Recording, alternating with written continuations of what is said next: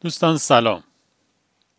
قدرت داستان برای بیان یک حس یا معرفی یک الگوی ذهنی یا تبیین یک آیه اگه نگیم بی نظیره واقعا کم نظیره. به این داستان گوش بدید که ظاهرا یک داستان واقعیه.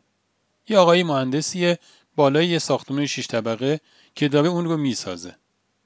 از اون بالا می‌خواد یه کارگری که روی زمینه رو صدا کنه. باهاش یه کاری داره. ولی اون کارگر صداشو نمیشنوه. برای اینکه حواس اون رو جمع بکنه یه اسکناس ده هزار تومنی از اون بالا میندازه پایین. کارگر تا اسکناس رو زمین می‌بینه ورش میده و می‌ذاره تو جیبش. اصلا حواسش نیست که باید به بالا نگاه کنه. آقای مهندس اینو که می‌بینه حالا دو تا سکه ده هزار تومنی میندازه پایین. کارگر دوباره اونها رو ور میداره می‌ذاره تو جیبش. آقای مهندس یه فکر دیگه می‌کنه. یه سنگریزه ور میداره و از اون بالا میندازه می‌خوره تو سر کارگر. با این حرکت کارگره بلافاصله سرش رو به بالا می‌کنه و آقای مهندس حرفش رو بهش می‌زنه.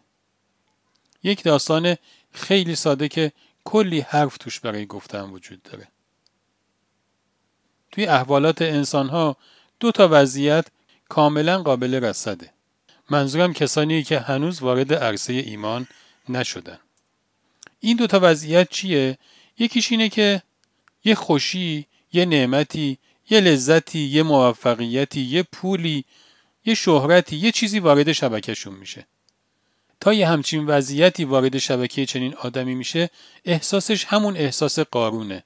الا علم اندی اگه من به این موفقیت دست پیدا کردم به خاطر دانایی و توانمندی و مدیریت خودم بوده. حالا می‌خواد هزار تا از این موفقیت ها سرش بیاد. حسش عوض نمیشه. ولی برعکس کافیه یه چیزی در قالب نقمت بهش وارد بشه. مثلا یه مریضی یه فقری یه ناسزایی یا چیزی توی مایه ها اون وقت بلافاصله دیگران رو متهم می‌کنه و در رأس این دیگران ساکنان آسمان و در رأس اونها خداونده.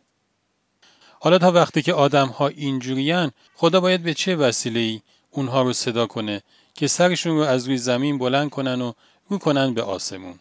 آیا جز اینه که یک سنگریزه چیزی از اون بالا پرت کنه بخوره تو سر این آدم بلکه نگاهی به بالا بکنه؟ ولی همین آدم وقتی که وارد عرصه ایمان میشه کاملا داستان برمیگرده. برای یک مؤمن هر اتفاق خوبی و هر اتفاق خوشایندی من الله و هر چیز ناخوشایندی که در قالب لباس نقمت بهش وارد میشه من نفسک. خدا نگهدار.